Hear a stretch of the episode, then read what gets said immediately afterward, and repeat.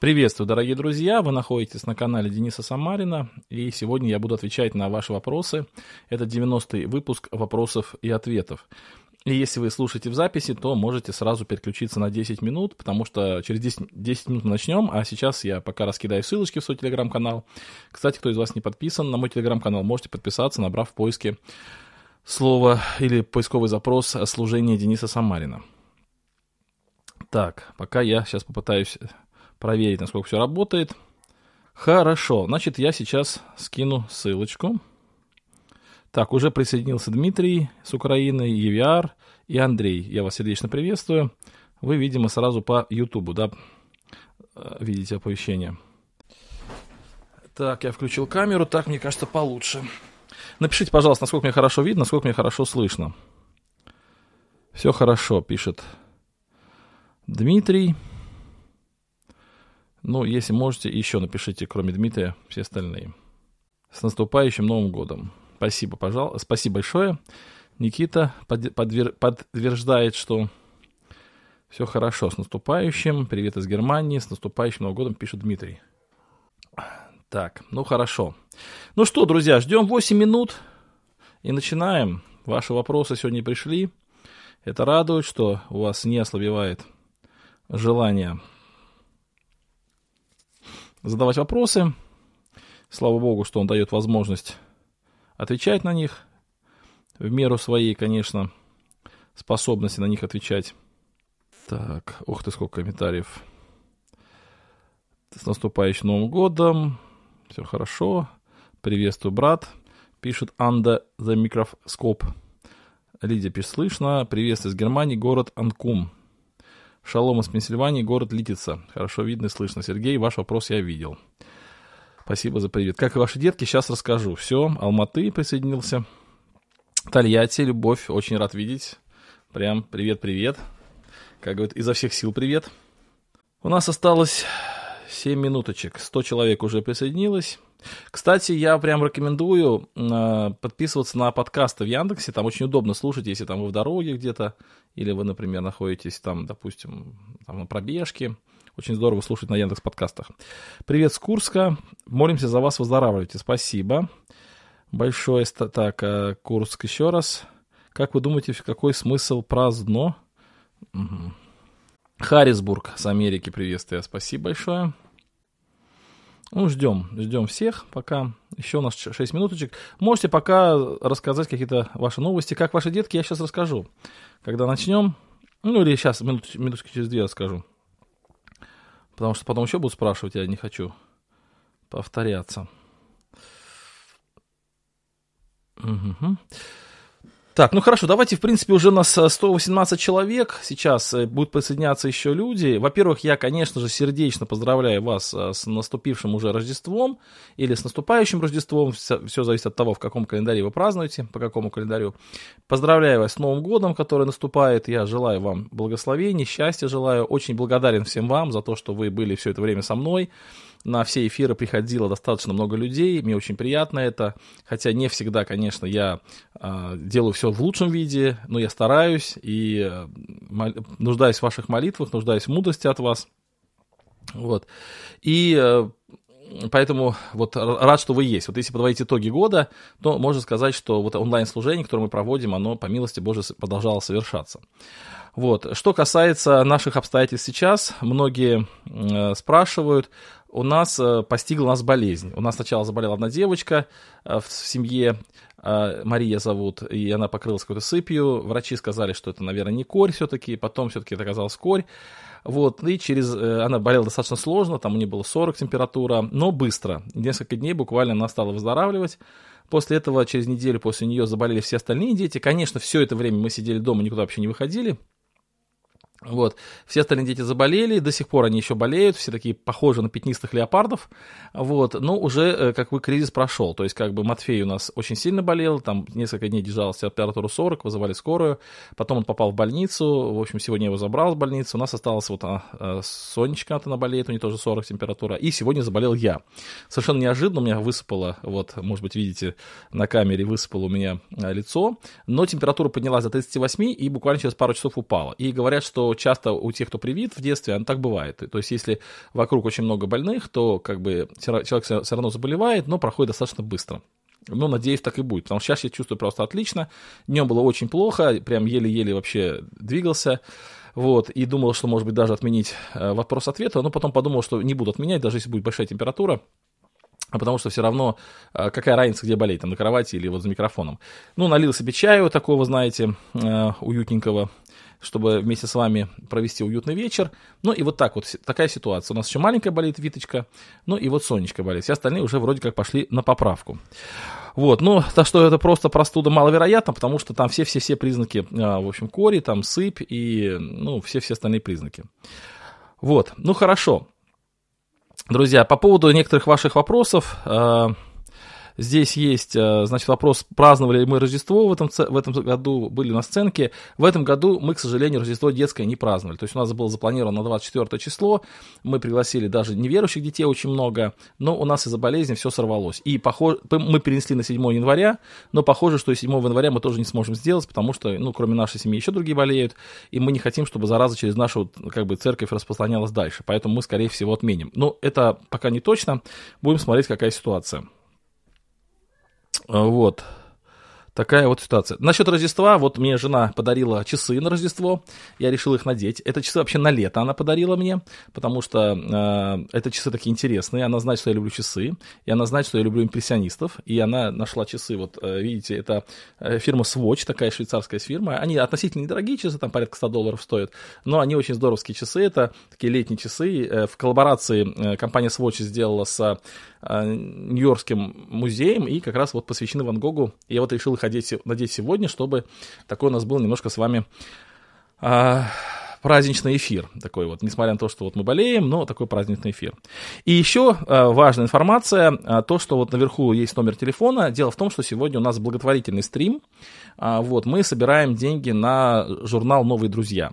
А мы уже первую, выпуск... первую серию выпустили, этого, первый номер выпустили этого журнала, пять с половиной тысяч экземпляров, это был номер для этот, этот журнал детский для детей а, в детских домах. Вот, 5,5 тысяч мы отпечатали, разослали в разные ну, в разные части нашей страны, вот, ну, России в данном случае, потому что пока за рубеж не можем отправлять, сейчас работаем над том, чтобы электронные версии отправлять. Вот, и этот журнал распространяется братьями и сестрами по детским домам. Мы отправляли только тем, кто конкретно уже работает с детскими домами, то есть не просто так отправляли. Вот, этот журнал абсолютно благотворительный, часть людей, которые заказывали, смогли оплатить сами, часть людей не смогли оплатить сами, часть могли оплатить, ну, оплатить смогли только частично. Ну, и поэтому вот э, мы вышли в долг, почти 250 тысяч рублей у нас долго а, вот за этот журнал, но я думаю, что а, мы сможем немножко его собрать, эти, это, этот, этот, э, компенсировать этот долг, потому что мы сейчас готовим второй выпуск, этот журнал будет выходить раз в квартал, то есть раз в три месяца, и вот в марте месяце у нас выходит второй номер, я надеюсь, что он будет больше тиражом, это журнал для благовестия среди неверующих детей, проживающих не проживающих, а находящихся в детских домах. Это очень важное служение, это не просто журнал «Новые друзья», это целое направление «Новые друзья». Дима, э, брат Дима Никулин с Новочеркасска им заведует, я скоро представлю его вам, э, будет скоро эфир с ним, мы расскажем об этом э, вообще проекте очень интересно, там помимо журнала масса чего еще есть. Вот, поэтому вот такая ситуация. Так, Поэтому, если хотите помочь этому журналу, то вы можете перевести деньги вот по этому номеру, это мой телефон, а, вот, и к любому, к любому банку, который там привязан, там и Альфа-банк, и Тинькофф банк, и Сбербанк, можете перевести деньги, только, э, только обязательно подпишите новые друзья, ну, чтобы я как бы знал. А если кто-то из вас э, не может перевести по телефону, но хотел бы э, пожертвовать какую-то сумму денег на этот журнал, то, пожалуйста, можете обратиться ко мне вот по этому номеру телефона, там в Телеграме, в WhatsApp написать, и мы с вами свяжемся. Так, Хорошо, давайте я почитаю ваши комментарии. Так, про сценки я ответил. А, в камеру можно не смотреть обязательно. Ну, я как не знаю. Смотрю, не смотрю. Так, я сейчас про... Так, все хорошо. Так, а, Наши дети были не привиты. Мы, кстати, хотели привиться вот а, в августе месяце, но не получилось, там прививок не было. Вот, а сейчас они уже все заболели. Так, знаешь, знаете ли Жанну Литвиненко? Да, конечно, я ее знаю, знаю, что она работает семейным психологом. В принципе, у меня очень хорошие от ней, о ней впечатления, хорошие отношения к ней. Мы дружим с семьями. Ее муж служитель церкви в Кущевке. Вот, поэтому, в принципе, я думаю, что к ней обращаться безопасно. Так, а, Алена пишет, я тоже из большой семьи. Помню, как мы ходили, болели, ходили в пятнах. Помню, как весьма прикольное время, потому что много смеялись друг над другом. Да, это смешно очень сильно, действительно, но вот эта высокая температура и ну, некий риск осложнения, он как бы заставляет переживать. Так, составите список, что нужно знать до 18 лет, но я пока не составил. Друзья, в Сумах тревога, что по другим городам. Очень печально, очень сочувствую. Из Новомосковска у вас сегодня лучше организовано освещение. Когда вы записывали изменения, половина лица была затемнена. Да, мне вот пишут об этом. Вообще я очень плохо соображаю в этих, во всех этих освещениях, и мне иногда пишут, вот поправь вот это, поправь вот это. Я это делаю, поправляю, и иногда получается хорошо. Так, с Воронежа привет. Э, в Новороссийске тоже отменили перенеси на седьмое. Про телефон я уже ответил. Дети, да, не привитые, да. Так, из Иркутства, Иркутска поздравления. А, будем молиться за это служение. Это ваши комментарии. Угу. Помолитесь в конце эфира за семью Харамугиных. Они болеют, дети болеют сильно, высокая температура. Помолимся обязательно, хотя мы на вопросах-ответах не молимся, но мы а, помолимся. Оксана пишет, спрашивает, чем мы лечим корень? Ничем абсолютно, она не лечится, просто это симптоматическое лечение, то есть даем много пить, жаропонижающее, а, витамин А обязательно, и, ну, для подкрепления витамин А, и, ну, просто симптоматическое лечение, да. Ну все, дорогие друзья, время 20.02. А, кстати, еще очень важное объявление, то есть э, тоже послушайте, пожалуйста, может быть, вас заинтересует. Значит, э, осенью я сделал такой тестовый, тестовый э, проект, предложил подросткам пройти онлайн-обучение. И Значит, э, записалось больше 300 подростков, мы с ним прошли несколько видеоуроков, подросткам понравилось, у нас была группа, у нас было общение, но я понял, что если продолжать это служение, нужно его реорганизовать, потому что слишком много подростков и слишком большая ответственность. И мы э, решили это сделать по-другому, мы поговорили с, братом Владом Насоновым, он подключился к этому служению, и теперь мы будем с ним вдвоем проводить это служение, это такая онлайн-школа для подростков. И э, начинаем мы занятия 16 января, занятия совершенно бесплатные, в моем телеграм-канале сегодня был раз, раз, размещен видеоролик, в котором Влад все подробно объяснил, как будет проходить занятие и как зарегистрироваться на эти курсы онлайн для подростков. И там же есть форма для регистрации. Эту ссылочку я сделаю в конце, в описании к видео, поставлю, чтобы вы могли потом посмотреть. Так что если у вас есть подростки, которые хотят поучиться, пожалуйста, можете их э, привлечь к этому делу, и там есть интересные очень занятия. Так, да, я знаю, что с Украины нельзя переводить деньги, я это знаю, ну, как есть, да. С Курганной области привет, Шадринск. Денис, у вас на сайте Миротворец. Да, я там в Миротворце, меня уже пару лет назад туда поместили, не даже года четыре назад меня туда поместили. И я, кстати, проверял из братьев Совета Церквей, там только один я нахожусь в этом Миротворце. Поэтому, да, вот такая честь мне оказана. Так, да, можно, я, я потом, да, скопировать нельзя телефон, его можно только переписать, а потом я его, уже когда эфир закончится, я напишу его в описании к видео, сделаю там. Что изучают? Ну, у нас будет много предметов, и первый, первый как бы сезон или первая сессия такая, то есть первые три месяца, у нас будет два урока. Первый урок — это э, как понимать то, что говорится с кафедры, ну, или герменевтика для подростков, то есть как понимать Библию, как понимать проповедь, как понимать библейские тексты. И второе — как отвечать подросткам, э, как отвечать неверующим друзьям на сложные вопросы. То есть когда вопросы задают, там, почему вот это, почему вот это, почему вот это не делаете, почему вот это не делаете, почему Бог создал мир, там, и так далее, какие-то сложные вопросы. Такая апологетика на уровне подростков. То есть как отвечать отвечать подросткам, как отвечать друзьям, когда они задают сложные вопросы. Вот это два предмета. Ну, у нас вообще масса-масса а, планов. Мы хотим подключать еще братьев, э, чтобы они в следующие, например, три месяца закончились два предмета. Новые два предмета там будут и по логике, и по культуре, и по разным э, это, библейским дисциплинам. То есть мы хотим такое дать, э, мы хотим создать сообщество. Мы не хотим даже школу-то называть. Это такое некое сообщество общения подростков христианских, чтобы они понимали, что они не одни. Вот даже есть такие подростки, которые находятся, может быть, в каких-то деревнях там, или в городах, где маленькие церкви, где они чувствуют себя одиноко.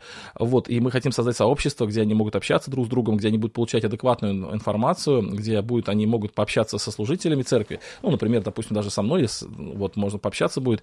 Поэтому, в принципе, я думаю, что это полезный проект. Ну, по крайней мере, то, что мы сделали в начале, вот первый такой тестовый проект, он очень сильно очень сильно помог. Друзья, ну смотрите, я обещал, что э, сегодня пройдет немножко э, необычно э, наш эфир. Каким, в каком плане он пройдет необычно? Ну, во-первых, он у нас такой благотворительный, мы собираем на новые друзья. Вот. И второе, то, что я сегодня буду больше обращать внимание на ваши комментарии, поэтому можете писать больше. Вот. Но все-таки правило остается правилом, то есть если какой-то вопрос у вас очень серьезный, и вы его будете писать, то может быть, я не буду все вопросы прочитывать. Вот как раз тут задают, можно ли еще отправлять вопросы. Скорее всего, уже в, в телеграм-канал бесполезно, но можете писать сюда. Если я увижу, что вопрос не требует очень сильного такой подготовки, то я на него отвечу. И сегодня мы, может быть, там часика-полтора э, пообщаемся с вами, может быть, два. Не знаю, как получится, по моему самочувствию тоже. Сейчас я чувствую себя хорошо, температура спала. Э, вот, но посмотрим, как будет дальше.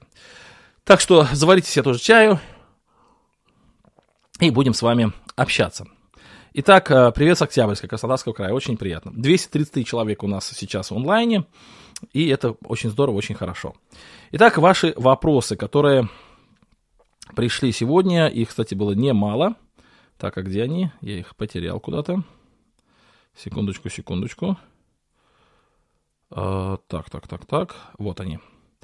Хорошо. Значит, первый вопрос а, от Ольги Сергеевны. Это вопрос звучит так. Приветствую, благодарю за ваш труд и желаю скорейшего выздоровления. Спасибо большое. И 1 Коринфянам 6.13. Пища для чрева и чрева для пищи, но Бог уничтожит и то и другое. Тело же не для блуда, но для Господа, и Господь для тела. Что означает Господь для тела? Ну, вообще, фраза Господь для тела в первом послании Коринфянам, она имеет такой достаточно глубокий духовный смысл.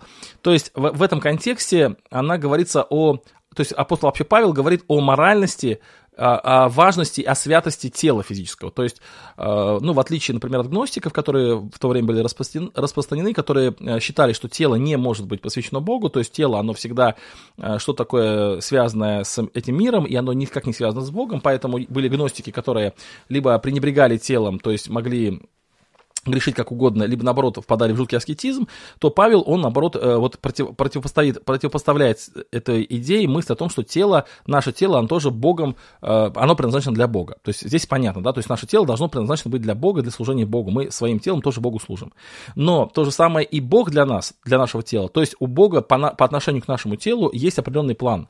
То есть вот эта фраза «Господь для тела», она означает, что у Бога по отношению к нашему телу есть определенный план. То есть он не просто его как бы создал как какое-то ну, какое-то, знаете, вот, не знаю, там, э, ненужное что-то такое. Иногда говорят, вот смотрит Господь на, на, на сердце, на тело не смотрит. Смотрит на тело, потому что тело – это такая же часть человека, как и сердце, как и душа, и у Бога тоже есть определенные замыслы по отношению к нашему телу. Господь для тела.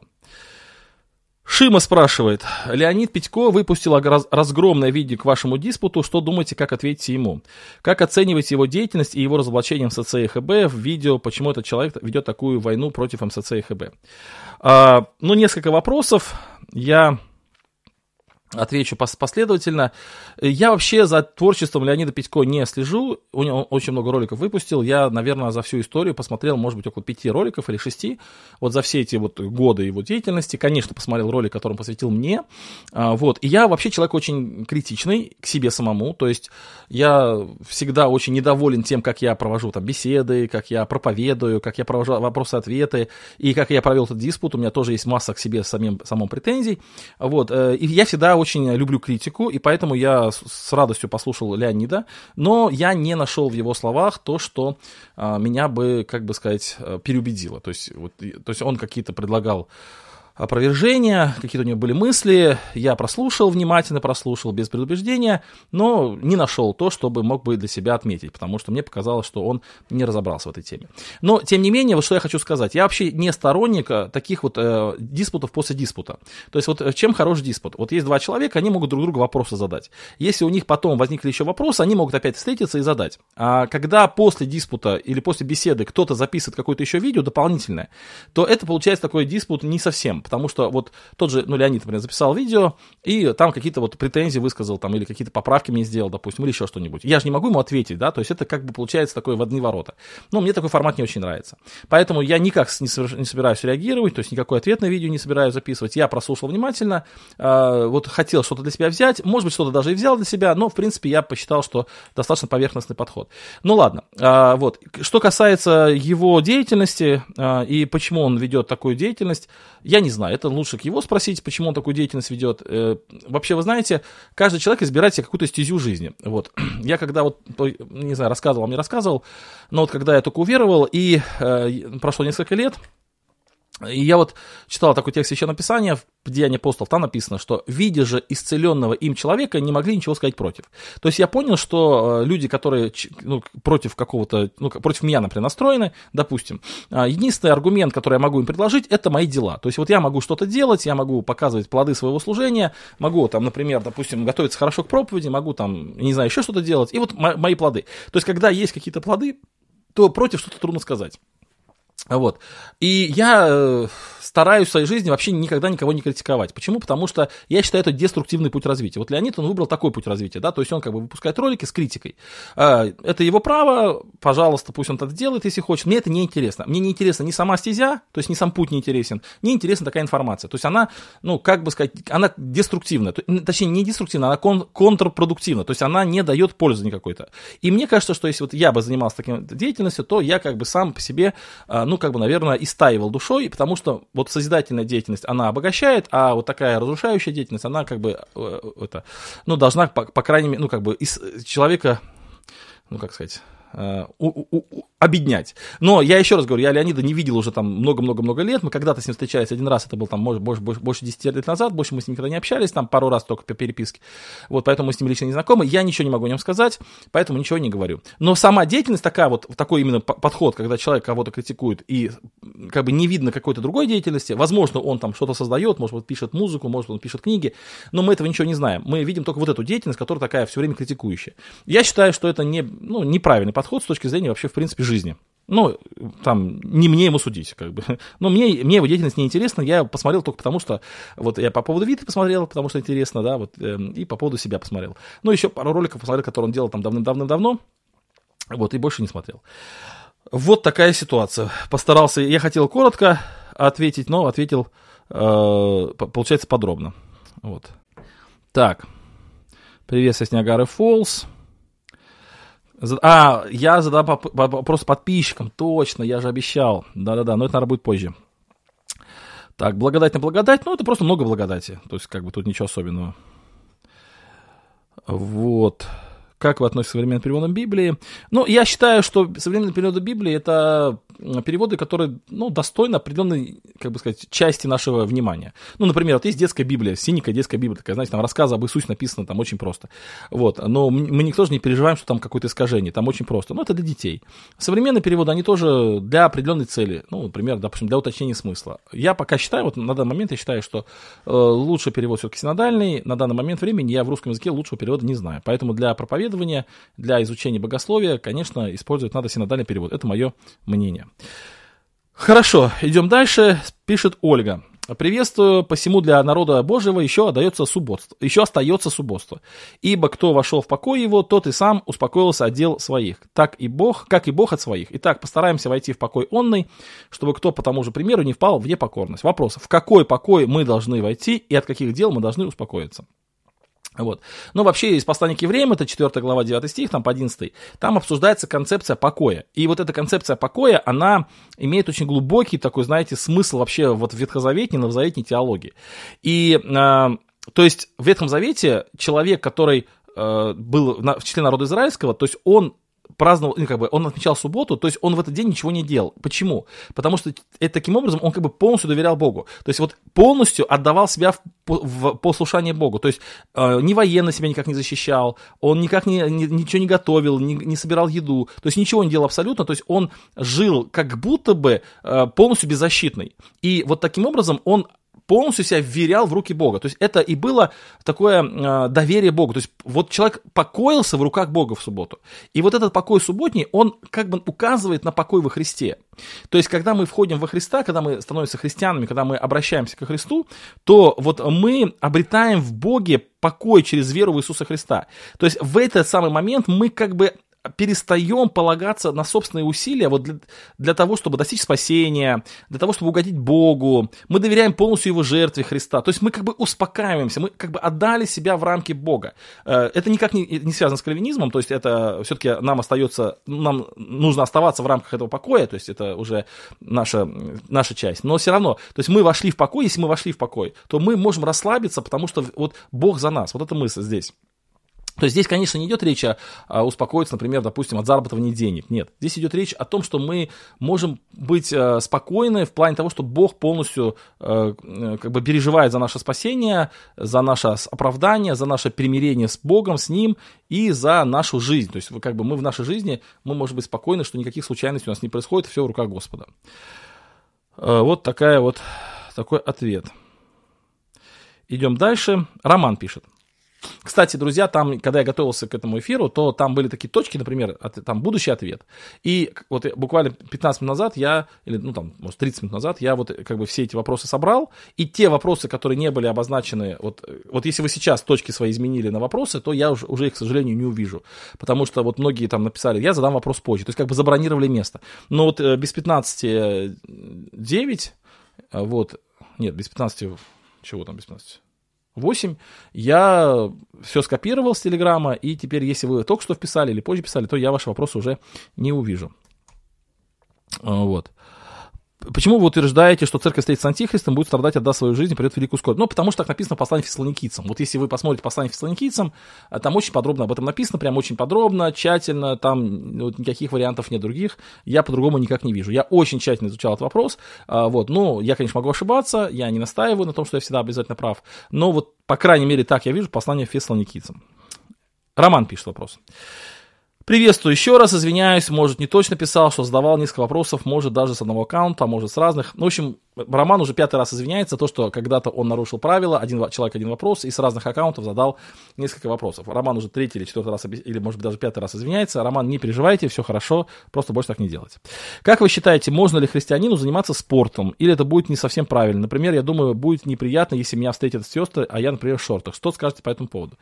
Я скажу, что здесь нужно поступать мудро. Но насчет спорта. Я разделяю спорт и физкультуру, я уже много раз об этом говорил. Профессиональный спорт, я считаю, недопустим для христианина. Это ничего общего со здоровьем не имеет. Это все о, о достижениях, о зарплате, это все как бы некая культура. А физкультура это очень здорово. Пробежки это хорошо, ежедневные пробежки еще лучше. Какие-то занятия там, я не знаю, там с, с турниками просто прекрасно и хорошо. Вот. Ну, конечно, нужно выбирать такие места, чтобы никому не соблазнять. Если вы там где-то в шортах бежите, то так делайте, чтобы вас никто не заметил. Вот. Но если кто-то и заметит, ничего страшного не произойдет. Вот. Но лучше все-таки я, например, бегаю, допустим, в, в этих, как называют их, в трико, да, в таких спортивных трико. Тоже достаточно удобно и хорошо. Поэтому можно сделать так. В общем, проявите мудрость, вот, э, сделайте так, чтобы не было никакого соблазна. Куаныш пишет. Приветствую, Денис Владимирович. Иногда в служении бывают такие периоды, когда ничего не хочется делать по служению. Явля... Появляется пассивность и апатия. Как не перегорать в? И как всегда мотивировать себя, чтобы дальше двигаться, развивать служение? Ну, во-первых, Куаныш, я скажу, что это невозможно. То есть всегда у человека есть периоды спада, периоды подъема. И даже у меня есть целая беседа по поводу э, э, волнообразного чередования в нашей жизни, когда есть периоды подъема и периоды спада. И вот эти периоды спада, они очень важны для формирования нашего характера, для того, чтобы укреплять нашу веру, потому что когда у нас период подъема, подъема, когда эмоционально что-то хочется, то тогда как бы особо наш характер не проявляется. Потому что вот если я хочу и делаю, то это не, не сильно большая моя заслуга. А если я не хочу и делаю, то в этом случае укрепляется мой характер и моя вера.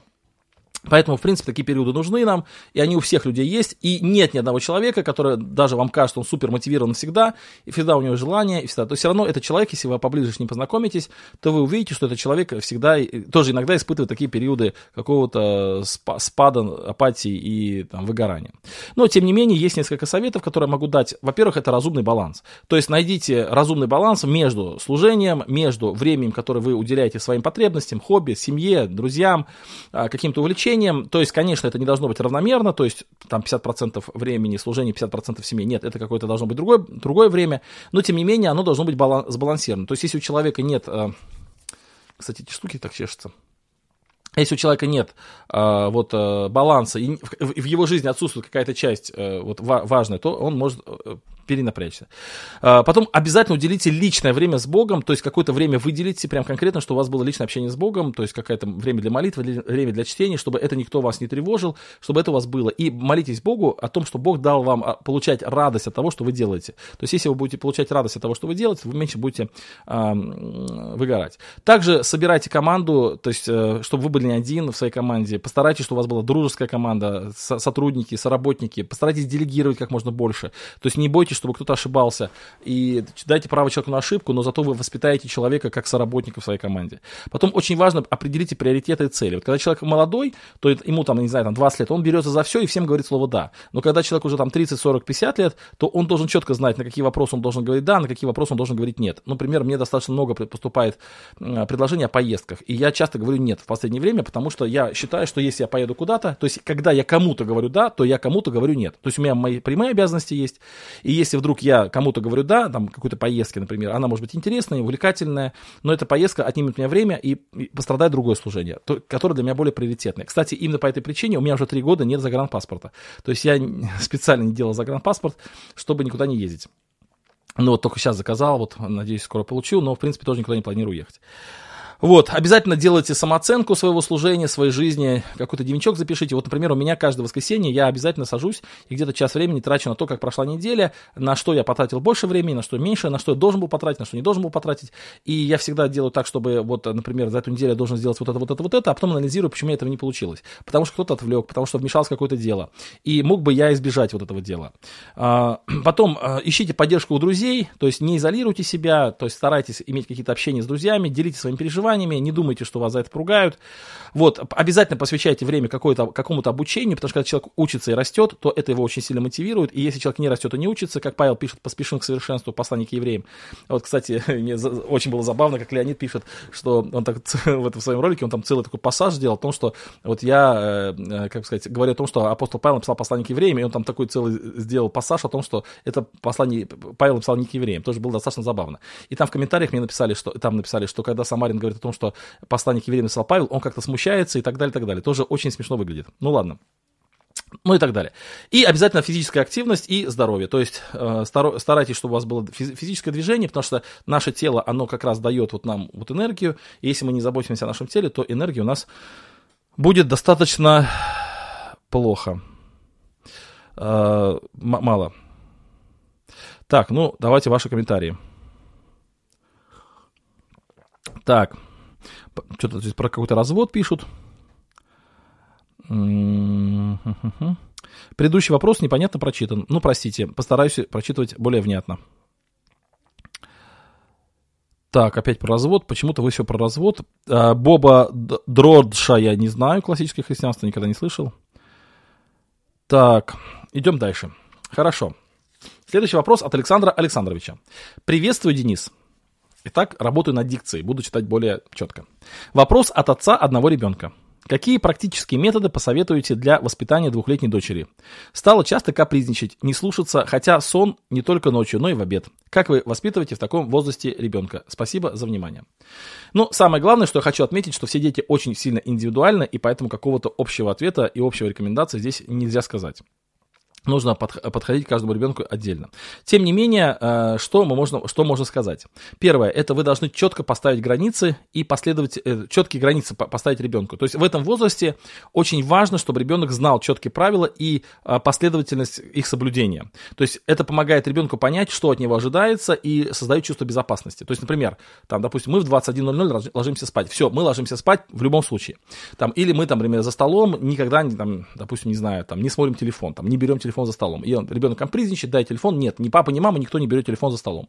Ну и так далее. То есть а, вот ребенку вообще нужны какие-то четкие конкретные правила, которые он понимает. Потому что вот очень часто ребенок капризничает от того, что он не понимает, что от него хотят. Он как бы не знает, он сегодня правила одни, завтра правила другие, и вот почему вообще дети любят одинаково. Почему ребенок там 5 лет ему, и он все время любит, чтобы ему одну и ту же сказку рассказывали или одну и ту же книжку читали. Он наизусть ее уже знает, он может, может даже вас поправлять, а он все равно любит, чтобы ее рассказывали. Почему маленький ребенок успокаивается в своей кроватке? Ему нужно какое-то пространство, пространство, которое вот ему понятно. И это пространство создается в том числе и при помощи правил. Вот. Потом надо поощрять ребенка, когда он ведет хорошо. То есть это может быть какой-то поцелуй, там, например, или маленькая награда какая-то, или еще что-нибудь. Когда вот он ведет себя хорошо, вы его поощряете. Это у него формирует э, некое послушание. Потом с ним надо много играть, с ребенком, то есть проводить с ним время. И игра, она способствует этой коммуникации с ребенком, некому пониманию и так далее. Вот. Потом... Э, но очень важно, чтобы быть терпеливым по отношению к ребенку. Он в это время, ну, как бы исследует мир, он в это время познает этот мир, он в это время очень много не понимает, и надо быть терпеливым, поэтому иногда э, надо просто быть, ну, оказать терпение тому, чтобы вот дать ему время разобраться. Но вот еще очень важный момент, что вообще ребенок, он формирует свою систему ценностей, вот, сейчас, секундочку, а, э, систему ценностей. Вот, например, представьте себе, сидят взрослые в зале, и, например, маленький ребенок двухлетний подошел там и пнул дедушку, и все ха-ха-ха засмеялись. То есть ребенок, он пробует что-то делать и видит реакцию окружающих. И когда он видит, что все засмеялись, то он понимает, что это какая-то хорошая реакция. То есть он, он понимает, что пнуть дедушку это здорово. И потом в следующий раз он будет пинать других детей, потому что ему кажется, что это хорошо, его должны одобрять. А если в следующий раз вы будете на него ругаться, он не поймет, почему в прошлый раз вы смеялись, а сейчас вы ругаетесь. То есть вот тут тоже важно понимать, что даже если ребенок что-то делает смешное, но плохое. Здесь нельзя его поощрять, даже смехом, даже какой-то улыбкой. Нужно сказать, что это плохо, и это очень важно. Ну, а так, если очень коротко, то вообще каждый ребенок уникален, и поэтому здесь нужно очень э, сильно думать, как правильно себя вести. Александр Бровер, брат Денис, поздравляю с Рождеством и Новым годом, Божьих благословений в труде, семье и служении. Огромное спасибо, брат Александр, очень рад вас здесь видеть, пусть Господь вас благословит в вашем служении. Знаю, что вы очень много трудитесь. У нас, кстати, 307 человек сейчас э, в эфире. Павел Абрамов спрашивает. «А, Приветствую вас, раб Божий Денис Владимирович. Это, наверное, после православного диспута. Теперь, да, называть меня раб Божий. Вот, Марка 14, 35, 36. «И, отойдя немного, пал на землю, э, вот, э, и молился, если возможно, чтобы миновал его час сей. Какая сущность Христа в данный момент изъявляла эти мысли, слова и о чем именно, по-вашему, здесь молился Христос? Э, кстати, вот интересно, вот о чем молился Христос. Вот, например, Каргель, Вениамин, э, пишет о том, что... Так, Вениамин же Каргель. Иван, подождите, я уже запутался, Иван Вениаминович, да, Каргель. Вот, он пишет о том, что здесь Христос молился э, о том, чтобы Бог сохранил его от физической смерти. То есть Каргель пишет о том, что э, Христос переживал, что вот эти чрезвычайно сильные страдания, они не дадут ему дойти до креста, что он умрет до креста, и он за это переживал и молится, чтобы Господь его избавил от этого. Ну, и он ссылается на послание к евреям, если не ошибаюсь, как бы в подтверждение своей мысли. Вот я с такой мыслью категорически не согласен, а вот это к тому, что, ну, можно быть не согласным с Каргелем. Вот, э, я считаю, что, конечно, он молился о том, чтобы Бог сохранил его от вообще этой, вот, вот этого страдания, которое крестное страдание. Но, тем не менее, он на него и соглашается. То есть здесь показывается его человеческое естество, которое э, переживает о том, что вот он не хочет этого, как, как естественно не хочет, но, с другой стороны, он как человек э, как бы Божий, он... Э, соглашается на то, ради чего он пришел. Причем это ни в коем случае нельзя как бы разделять. То есть нельзя сказать, что вот у него одно естество, там другое естество, они между собой там ссорятся как-то. Ни в коем случае. Это то же самое есть и у нас. Например, вот я сильно устал, я хочу спать, и вот моя плоть хочет спать. Но в то же время плачет ребенок, ему надо дать там, например, попить. И я иду и даю попить. Я хочу, с одной стороны, спать, с другой стороны, я хочу э, сделать моему ребенку хорошо. Как бы я один, я не разделенный, у меня нет там две личности внутри, я одна, одна цельная личность. Поэтому так и Христос. Нельзя его разделять на две личности, там какой-то, знаете, ну, так нельзя правильно, не так правильно, нельзя правильно, так, еще раз, неправильно так делать, неправильно так делать. Так, что-то я слишком быстро говорю, да? Сережек спрашивает. Матфея 12.36. «Э, говорю вам, что за всякое праздное слово, какое скажут люди, дадут они ответ в день суда. Ибо от, дел своих, от слов своих оправдаешься, от слов своих осудишься. Откровение. И услышал я голос неба, говорящий отныне блаженно мертвые, умирающие в Господе, они успокоятся от трудов их, и дела их идут вслед за ними. Не уверен, что эти два текста можно ставить рядом, но все-таки что сильнее повлияет на будущую жизнь слова или дела. А мне кажется, что это вообще трудно разделять. Вот я еще много-много раз об этом говорил, что примерно современная реформация пытаются разделить веру и дела, а их нельзя разделить. То есть это одно и то же. Это даже не то, чтобы дела идут за верой, а это вообще одно и то же. Вера и дела это в принципе одно и то же. Вот, то есть э, то же самые слова и дела, они, это открывает нашу внутренность. То есть слова открывают наше сердце, и дела открывают наше сердце. Поэтому я не вижу никакого противопоставления здесь. Это то же самое. То есть наши слова осуждают нас или оправдывают нас, и дела наши осуждают нас и оправдывают нас. Это, э, наши, еще раз скажу, наши слова и наши дела – это проявление нашего внутреннего состояния. Матфей просит. Так, вопросы здесь у нас. Так, желаю скорейшего выздоровления. Спасибо вам большое. Э, Все верно, у Христа одна сущность, пишет Юра, спасибо за поддержку. Э, Голден спрашивает, Денис Владимирович, надеюсь, на мой вопрос ответьте, э, вы или кто-то из чата, можно ли верующим ходить на хоррор-квесты? Я думаю, что нет. Вот. Думаю, что нет. Особенно хоррор-квесты. какие-то ужасы всякие. Надо вообще такого держаться подальше. А, приветствую, пишет Матфей. Как-то вы говорили, что нужно по Библии платить пресвитерам. В нашем братстве это не практикуется. Вы говорили, что из врожденности, из, врожден, из врожденной, ну, как бы сказать, этой, а, тут, видать, пропущено, из врожденной скромности к себе, вы не позволите себе платить. А когда руку положите следующего служителя, тогда церковь будет обеспечивать. Как это делается? И, у вас это делается или нет? Но пока у нас и нет рукоположенных служителей еще, мы только готовим к рукоположению братьев. Вот. А в нашем братстве я не совсем согласен, что у нас так не практикуют. У нас так практикуется. Я знаю многие церкви, которые платят своим пресвитерам. То есть у нас не практикуется, чтобы братство платило, то есть это как бы неправильно, а правильно, когда церковь платит. Вот. И это нормально, считаю. Да, не, не, во, не, ну, не во многих церквах это делается, но в некоторых церквах это делается. Поэтому на самом деле я э, считаю, что это нормально. У нас пока этого не делается, потому что у нас, кроме меня, ну, служителей других пока и нет. Хотя это очень плохо, и мы сейчас изо всех сил молимся и ищем варианты, и планируем подготовить еще в ближайшее будущее братьев-служителей, но пока так. Олег пишет. Приветствую, Денис Владимирович. В последнее время слышал от атеистов такой аргумент. Вопрос очень нелогичный и немного некорректный. Интересно, как бы вы на него ответили? Вопрос звучит так. Сможет ли Бог создать камень, который сам не может поднять? Как отвечать на такие вопросы? Спасибо. Ну, отвечать на такие вопросы я всегда отвечаю двумя способами. Смотрите, то есть мы говорим о том, что Бог всемогущий. Но вот э, человек не всемогущий, он не может много вещей сделать, многие вещи сделать. Но его сознание, оно всемогущее. То есть в сознании своем я могу представить все, что угодно. То есть, например, я не могу, например, быть миллиардером сейчас в одну секунду, но в сознании я могу это сделать. Я могу себе представить, что я миллиардер. Ну и так далее. То есть как бы вот в своем сознании я всемогущий. Вот э, предложить этому человеку, который вас спрашивает, э, в, в созда... именно в сознании своем, именно в сознании, то есть где он всемогущ, а, такой сделать треугольный четырехугольник. Треугольный четырехугольник. Пусть он сделает. Или треугольный пятиугольник.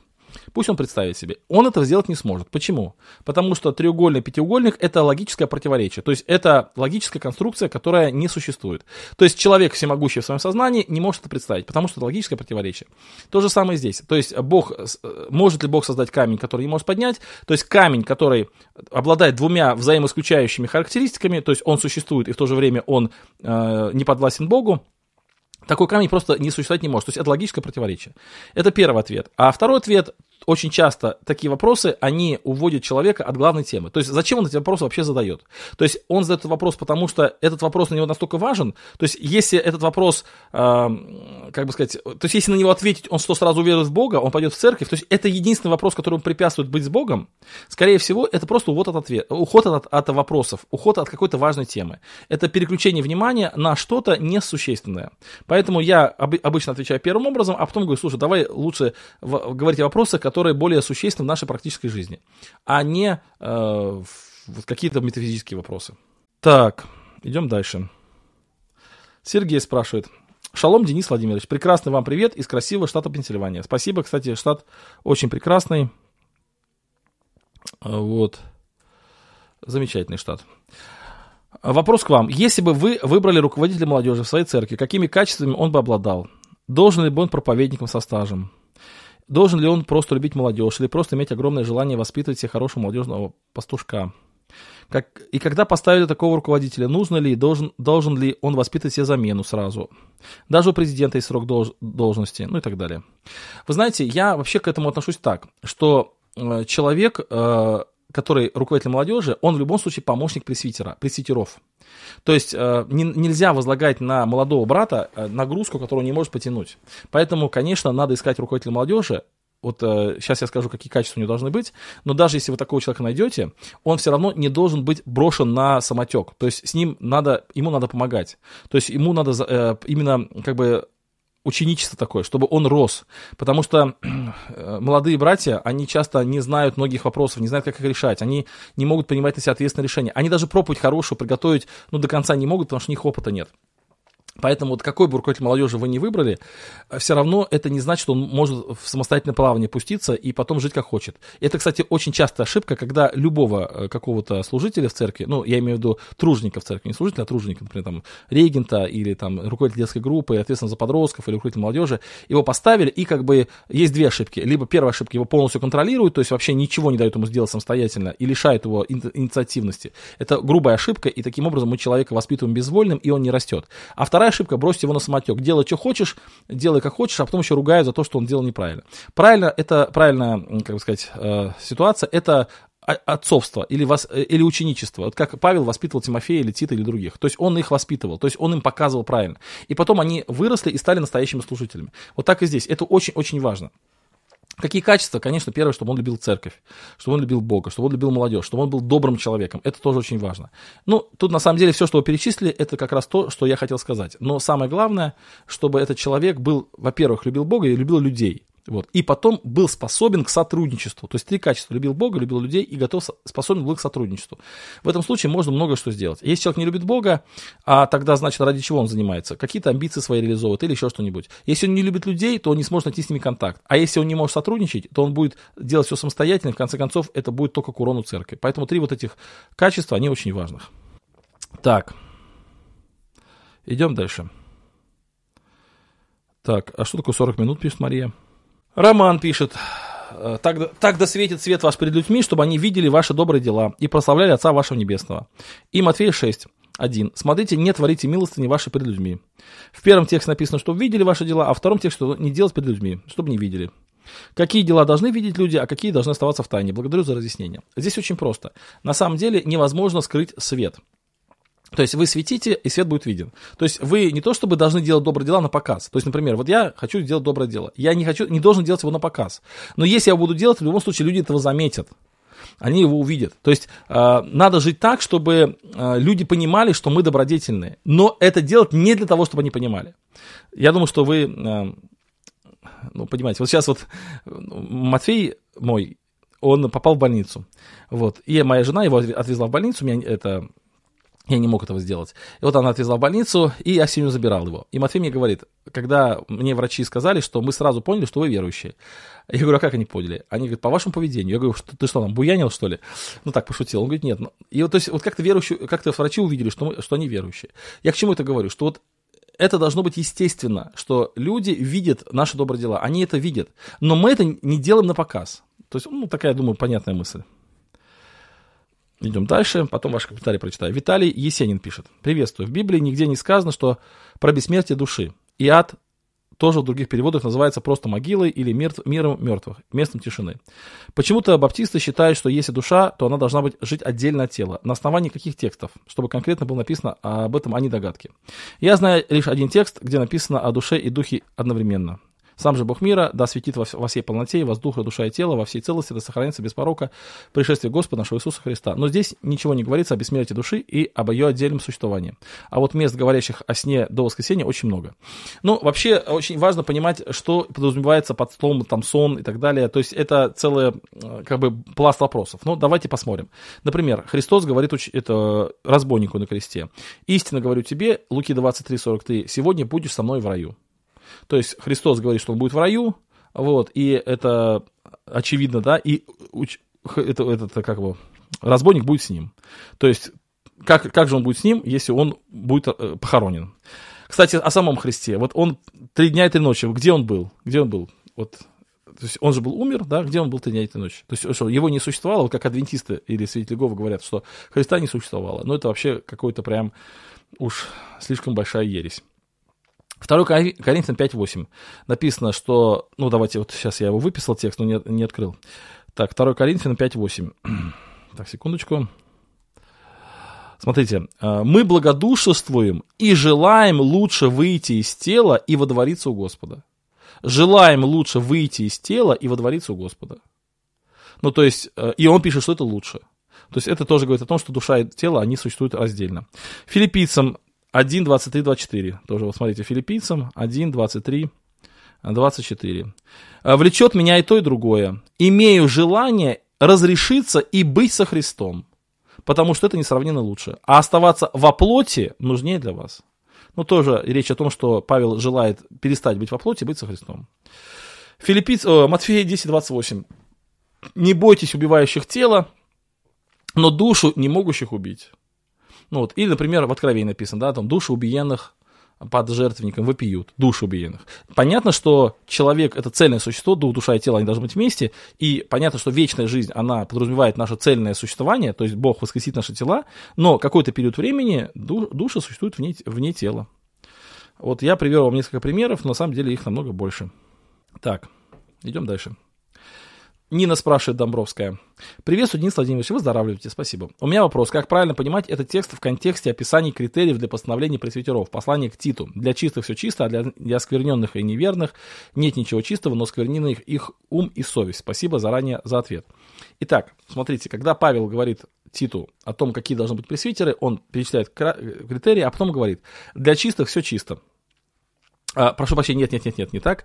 А, критерий пресвитером позже, позже критерий пресвитеров, а в начале, вот в первой главе, 15 стихе, он говорит, для чистых все чисто, а для скверненных и неверных нет ничего чистого, но скверненных ум и совесть. Как это понимать?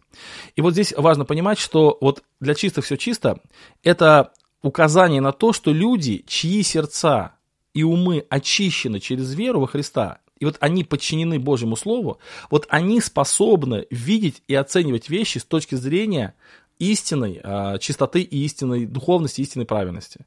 Вот эти люди живут в соответствии с божественным принципом. Это то же самое, как вот Христос говорит, если у вас око грязное, то все тело будет грязное.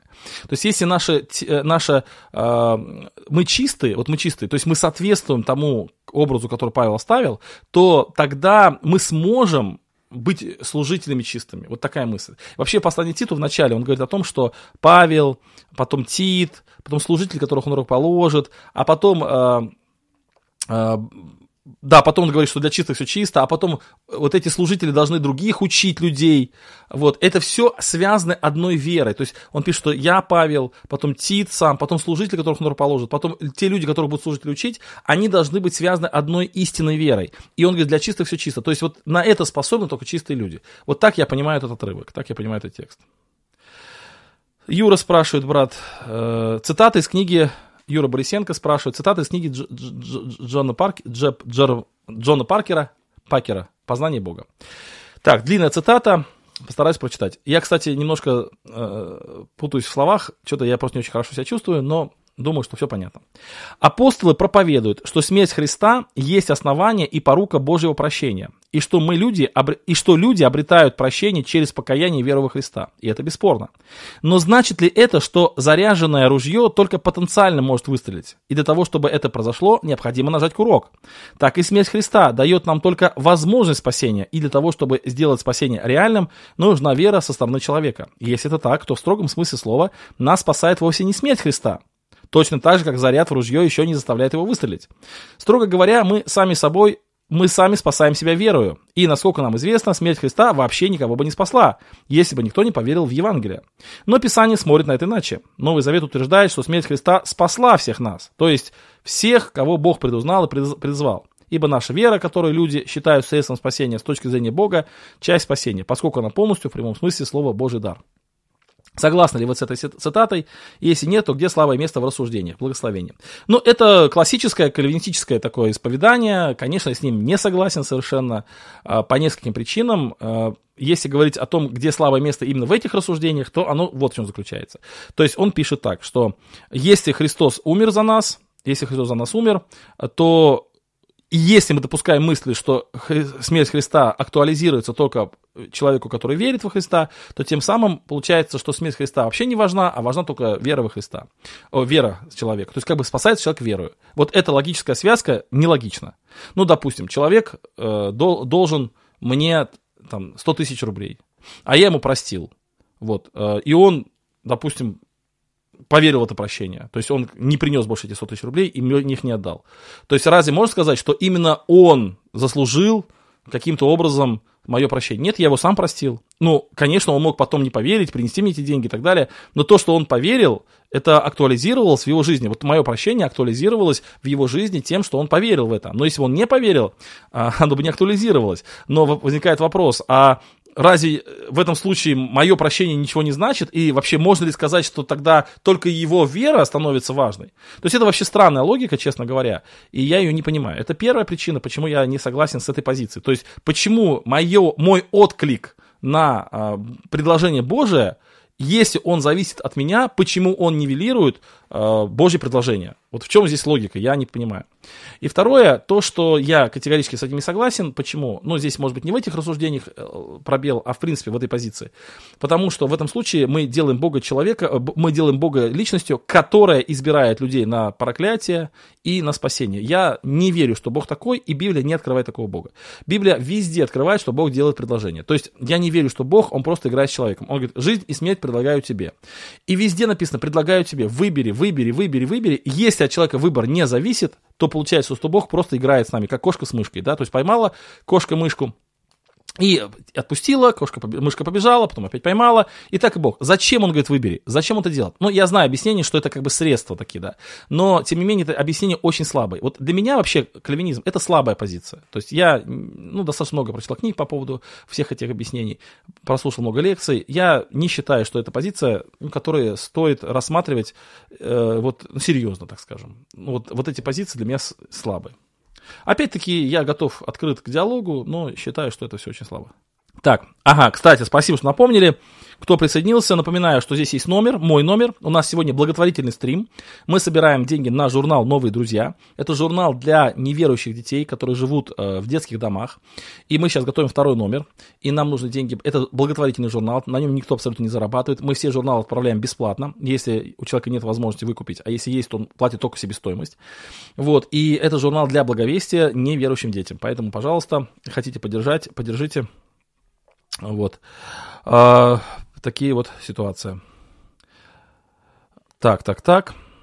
А, по поводу кальвинистов сейчас ревнуют. Но на самом деле я вот много знаю братьев, которые исповедуют кальвинизм, я их очень люблю, уважаю, мы с ними дружим, но я с ними не согласен. Я не думаю, что тут какая-то, какая должна быть ссора. Можно обсуждать все эти вопросы. На данный момент пока я не услышал для себя лично какого-то впечатляющего объяснения кальвинистической позиции. Мне кажется, они все достаточно слабые. Но тем не менее, это не значит, что я как-то негативно отношусь к самим людям.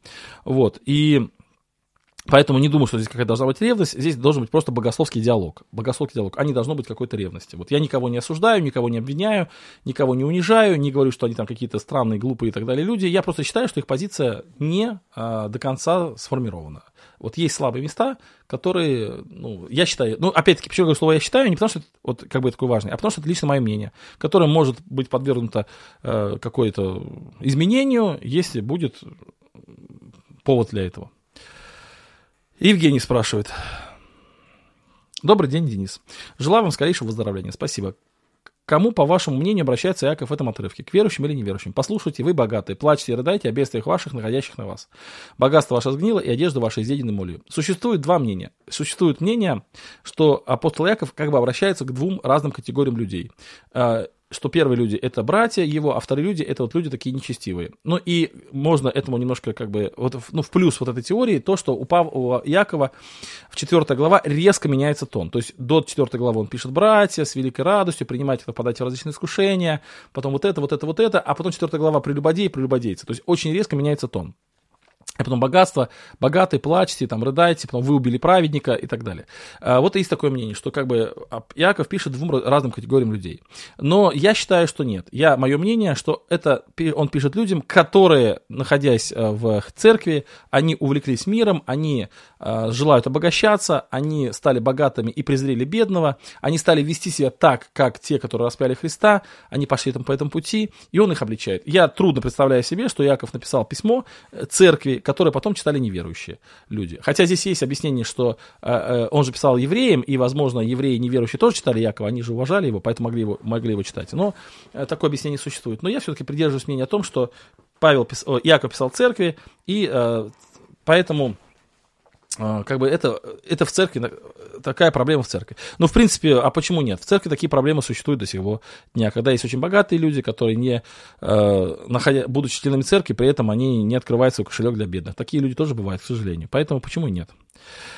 Так, номер привязан к Сбербанку, да, напоминаю, что у нас благотворительные стримы, мы собираем деньги на журнал «Новые друзья», журнал для благовесия среди э, неверующих детей. Там есть и Сбербанк, и Альфа-банк, и Тинькофф банк, поэтому можете пожалуйста. Андрей спрашивает про сущность все еще. Я не сейчас готов э, сейчас ответить на этот вопрос. девятая глава к римлянам вообще не наталкивает на кальвинизм, вообще нет. То есть, да, конечно, там есть моменты, которые могут, можно истолковать как э, плюс к кальвинизму, но у меня есть э, разбор посланий к римлянам, можете посмотреть девятую главу, вот, можете почитать толкование хорошее на девятую главу, и это, наоборот, не кальвинизм, это вообще наоборот. Вот. Так, Ирина спрашивает, э, какое бы вы дали определение семье? Э, ну, сейчас не готов ответить на этот вопрос. Ну, я, я обычно определение даю семье, то есть э, брак между мужчиной и женщиной, с которой благословила церковь. Вот так я считаю. Вот. Ну, надо как бы более, больше ваш контекст написать вопросы. Я, э, такие вопросы э, часто они, вот такие вопросы, которые вы задаете, они часто имеют какую-то подоплеку, то есть какой-то э, какой какой бэкграунд, какой-то фон. И надо знать этот фон. Так, Нина спрашивает, приветствую вас. Вопрос, вы верите в то, что происходит изменение климата, как говорят, глобальное потепление? Ну, конечно, я верю, это же очевидно, то есть мы, климат меняется, то есть э, у нас во дворе стал расти инжир, который не, раньше не рос, и, в принципе, мы видим, как изменяется погода на этой планете, но я не верю в то, что это происходит из-за человеческого влияния. То есть я считаю, что за, на протяжении истории жизни Земли такие изменения климата были, будут еще, они не зависят от деятельности человека. То есть вот эта зеленая повестка, которая сейчас э, превратилась в новую религию, это просто чья-то э, чье-то желание заработать побольше денег или какого-то политического влияния. Вот. Я считаю, что мы, э, и сейчас вообще очень-очень много странных всяких вот этих углеродного следа там, и попытка вот углерод к минимуму свести, и все остальное, и поэтому давайте мы не будем коров есть, а будем есть всяких там букашек и таракашек всяких будем есть. И сейчас это очень активно пропагандируется. Нет, я считаю, что никаким образом человек почти не влияет на а, потепление глобальное. То есть сейчас потепление, через 200 лет будет похолодание, так всегда бывает, потому что так устроена природа. 350 человек с нами. А, Светлана спрашивает. Приветствую, Денис Владимирович. 1 Тимофея 3.9. Хранящий таинство веры в чистой совести. Что это за таинство веры и как диаконы должны его хранить? А, ну, вообще, мне кажется, что на этот вопрос ответ очень простой. То есть таинство веры – это, в принципе, э, ну, как бы истина христианской веры. Истина христианской веры. Это ну, все, что связано с христианством. И вот диаконы, к ним особое такое отнош... это требование, чтобы они жили по... вот чистой совести. То есть, другими словами, если перевести так, хранящие таинство веры в чистой совести, то есть живущие так, как говорит Священное Писание. То есть, хранящие таинство веры в чистой совести, то есть живущие в своей жизни так, как учит нас Христос. Вот примерно так. То есть, я не думаю, что здесь какой-то вот есть особый глубокий смысл. То есть, как учит нас Христос, так мы должны жить. Конечно, казалось бы, это ко всем членам церкви такое отношение должно быть, но на самом деле нет. Потому что есть люди, которые новички в вере, вере, которые там неофиты, которые недавно только уверовали, у которых масса проблем, которые немощные, и к ним такие требования как бы желаемо, но не распространяются. То есть как бы мы желаем, чтобы эти люди тоже росли, но мы не требуем от них быстрого роста. А диаконы, они должны быть уже такими, вот они должны быть уже в чистой совести. То есть когда мы рукополагаем пресвитера или диакона, мы должны смотреть, насколько этот человек э, своей жизнью исповедует учение Иисуса Христа. Вот. То есть они должны не только как бы словесно передавать там учения, то есть как бы декларировать их, но и являться живым примером того, что это учение, оно в их личной жизни, оно реализуется. Например, если диакон там с женой своей ссорится постоянно, значит, Евангелие в его жизни не реализуется. То есть если дети у него не послушны, значит, Евангелие в его жизни тоже не реализуется. То есть как бы э, вот такая ситуация. То есть Евангелие должно реализоваться в конкретной жизни человека. Вот Дмитрий пишет, хранить таинство веры должны все члены церкви. Ну вот я еще раз говорю, что нет. Написано, немощная вера, принимайте без споров о мнениях. Или человек только недавно уверовал, у него масса-масса еще проблем.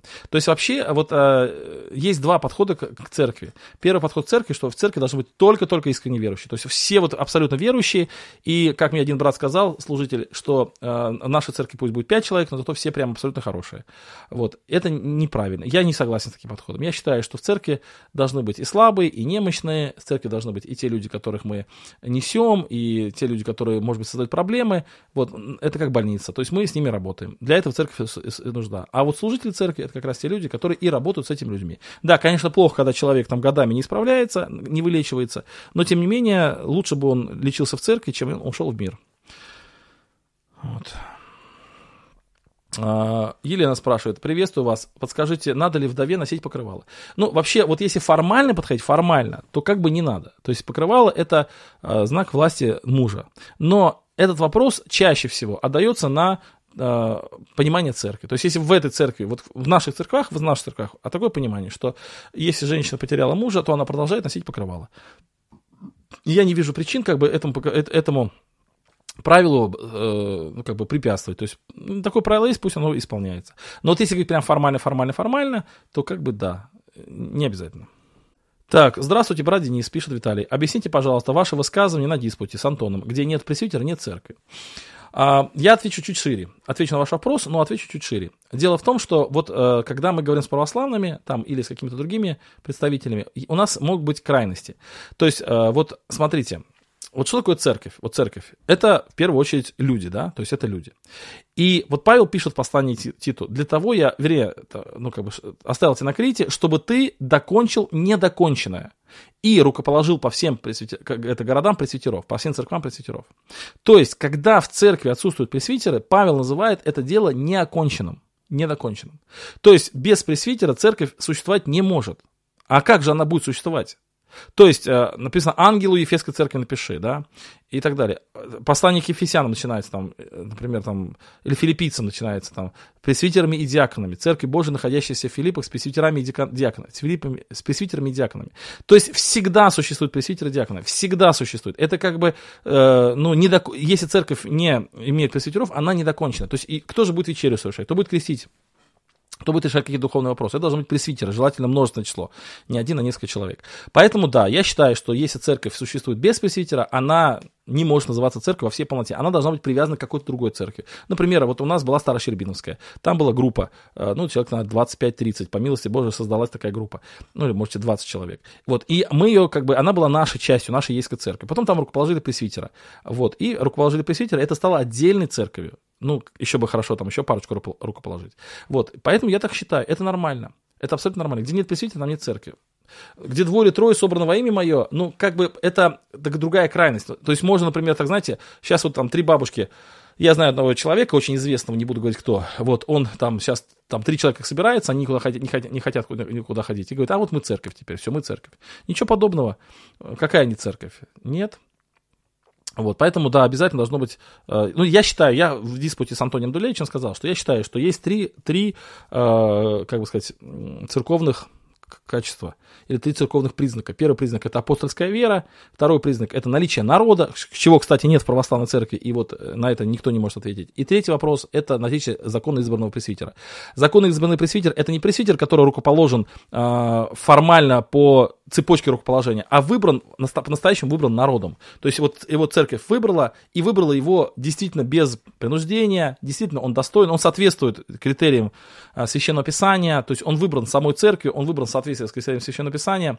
Вот. И это, это законный пресвитер. Да, и он должен быть рукоположен пресвитерами других церквей, чтобы это было, ну, как бы, э, ну, как сказать, законно, так скажем. Вот я считаю. А если нет пресвитера, то церковь, она не полнота. Так Павел пишет. Закончила, недоконченная. От автора.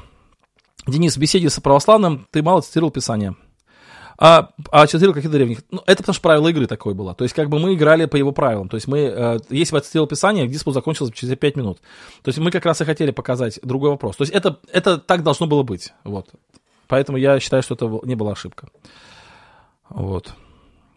А насчет ты или вы, э, вы знаете, какая ситуация? Ну, в некоторых народах при, принято называть на ты, в некоторых народах. Вот, э, я знаю такие народы, где на вы принято называть своих родителей. То есть, вот я родителей называю на, на ты, а некоторые народы на вы. Поэтому здесь нужно относиться просто как принято в каком-то народе, в каком-то каком регионе. В нашей, в нашей культуре, вот где мы живем, конечно же, к человеку мало знакомого, человеку, которого ты плохо знаешь, обращается на вы. Неважно, старше он или младше. Даже если я встречу там 20-летнего парня, которого я плохо знаю, я буду называть его на вы. Это правильно в нашей культуре. Когда мне пытаются объяснять, что мы же к Богу на ты обращаемся, поэтому почему ты, мы должны на вы к тебе обращаться, я с такими людьми даже не разговариваю, потому что это просто отсутствие логики вообще по всем фронтам. Вот поэтому я никак не объясняю. Ну, человек обращается ко мне на ты, пусть обращается, я не буду спорить. Но, в принципе, вот в нашей культуре надо обращаться на вы. Вот. Так. Вот, да, в Германии пишут, что нормально в церквах обращаться на ты. Ну, значит, нормально, нормально, как бы все нормально. Вот у нас ненормально, поэтому здесь хорошо. Так. Данил спрашивает. Приветствую, как отпустить человека? Близко общался с человеком, вдруг резко перестали. Я шел на контакт, хотел узнать причину, но ответ был все нормально. Уже прошло достаточно времени. А, пережив... а переживание этот человек с головы никак не уходит. Что можно подсказать? Ну, здесь несколько подсказок. Первое, это просто принять ситуацию. То есть, ну, просто смириться с фактом, что это есть. Вот это случилось, все. Надо понять, что вот отношения иногда заканчиваются, так бывает. Бывает, вот ребенок дружит с каким-то человеком, там, с другим ребенком, и там близкие друзья, не разлей вода. А потом прошло время, их интересы разошлись, их а, пути разошлись, и все, и перестали дружить. Так бывает со взрослыми то же самое. То есть так бывает, так бывает, поэтому надо просто принять факт. Вот. Потом а, ну, если по психологии говорить, то надо выразить чувство, да, то есть выразить чувство, там, не знаю, погрустить, поплакать, может быть, может быть, написать письмо самому себе, в котором э, рассказать свои чувства. Но не знаю, кто это будет делать, но, в принципе, это помогает. Вот, потом можно поговорить с кем-то, обсудить свою проблему с, кем с каким-то человеком. Так бывает иногда, что ты вот поговорил с доверенным человеком, кому ты доверяешь, уважаешь, рассказал свою проблему и стало легче. Вот, потом нужно, конечно, не зацикливаться на этой ситуации. Нужно искать новые интересы, нужно отвлекаться, нужно постараться контакт какой-то вот с этим человеком прерывать, то есть от, ну, в соцсетях там с ним не, на него не подписаться, потому что это болезненно. Например, вот вы видите вот там активность в соцсетях, и все время вы вспоминаете об этом, можно отписаться просто даже, чтобы просто себе не напоминать. С глаз долой, сердце вон, есть такая пословица. Вот, ну, в принципе, такие советы, они, ну, и молиться, конечно, чтобы Бог позволил себе, э, как бы, помог с чувствами побороться. Но еще очень важно это быть занятым каким-то делом на данный момент времени. То есть у вас должно быть какое-то дело, какая-то сосредоточенность вот на настоящем, то есть какое-то служение, какая-то работа, какое-то, э, какая-то творческая деятельность, чтобы вы были чем-то увлечены. Это очень важно, потому что иначе наши мысли, они э, как бы возвращаются все время к той проблеме, которая у нас э, так вот. Ладно. А вот, кстати, тут очень в комментариях пишут интересную ошибку. Э, КС пишет, в английском языке есть только you, нету вы. Наоборот, you это вы. You это вы.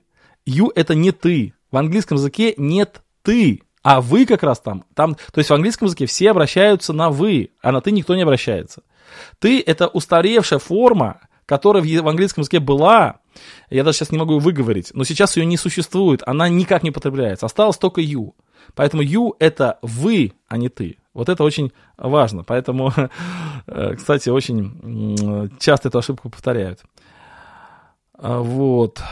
Так, как вы относитесь к избранию потери спасения? Я отношусь, что Бог предопределил путь спасения, а не предопределил личность. То есть он говорит, вот наше спасение вот таким образом, а не личность. А человек выбирает сам, слушаться его Бога или не слушаться. Поэтому я не разделяю момента, что Бог определяет одних на спасение, других на погибель. Я не разделяю момента, что спасен однажды, спасен навсегда. В общем, мне другая вообще, в принципе... Мне такая не кальвинистическая сатириология. Так, идем дальше. Васильевич спрашивает. Приветствую, Денис. Я видел фотографии, где верующие на новогодних праздники одеваются в костюм Деда Мороза. Это просто, это просто праздничная традиция или связано с языческими обрядами Древней Руси. Как на этот вопрос правильно смотреть? Но лично мне это не нравится. То есть, как бы я не, не, не придерживаюсь такой теории. Ну, в смысле, как бы мне я сам этого никогда не делал, мы никогда этого в доме не делали, никаких Деда Морозов не приглашали. И, надеюсь, мы не будем этого делать дальше. То есть я считаю, что Дед Мороз это Снегурочка, это как бы то, что для христиан нашим, нашим ну, не, не нужно.